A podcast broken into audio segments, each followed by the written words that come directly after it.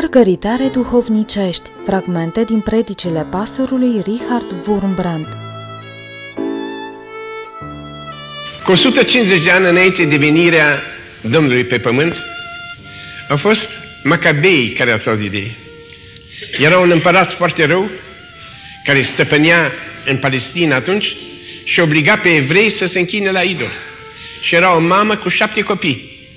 Și mama și cei șapte copii au spus, noi la idol nu ne închinăm.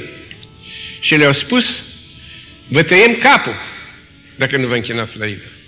Iar dacă vă închinați, vă facem mari și tari, le-a promis toate cele. Și copiii, îl mai mic, a întrebat pe mama ce să fac.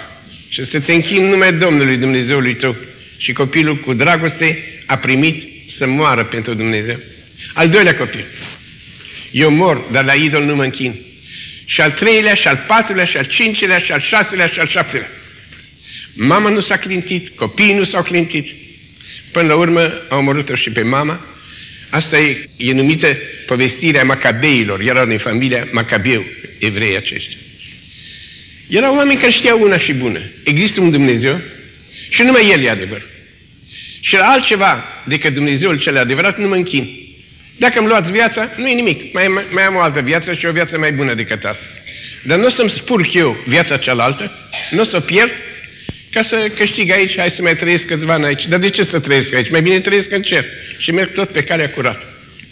Și au fost mulți sfinți în decursul istoriei care au fost gata să-și dea viața pentru ceea ce este drept.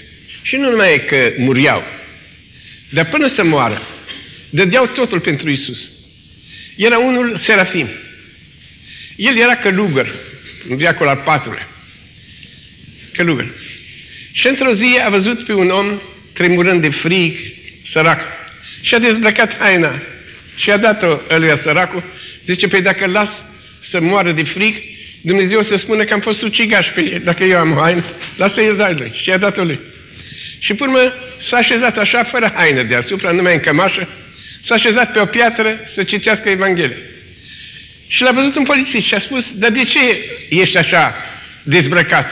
Ce că așa scrie la carte, că dacă ai și altul tremură, să-i dai. Și pe urmă a văzut pe altul, tare necăjit, care nu avea nici măcar o bucată de pâine. Și el citise tocmai acolo, vinde tot ce ai. De el nu avea nimic decât Evanghelia pe care o citea. Zice, pe atunci vând Evanghelia și dau ăstea să mănânce. Pe vremea aia Evanghelia nu era o cărticică cum este acum, ci pe pergament scrisă cu mâna, era scumpă o Evanghelie. Și el și-a vândut Evanghelia ca să aibă ăla ce mânca. Și când a venit înapoi la mănăstirea lui, l-au întrebat călugării ceilalți, dar unde ți este haina? Zice, pe mi-am dat-o, pe de ce ți-ai dat-o? Ca să fiu bine îmbrăcat la judecata lui Dumnezeu, să fiu îmbrăcat în neprihănirea lui.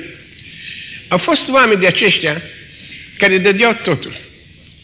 Sfinții, cei care cu adevărat au trăit viața cu Isus, noi nu îi putem imita, dar putem să-i admirăm. România a avut un Eminescu, cel mai mare poet român. Altul ca el n-a mai fost și degeaba ar încerca un alt român să dea, facă poezii ca Eminescu. Nu faci ca Eminescu, faci ca Blahuță, faci ca, cum a fost Coșbuc sau cu altcineva. Sau ești și tu un poet mititel și dacă nu merge cu poezia, merge cu proza. Și dacă nu merge nici cu proza, merge cu tăcerea. Și tot ești urmă.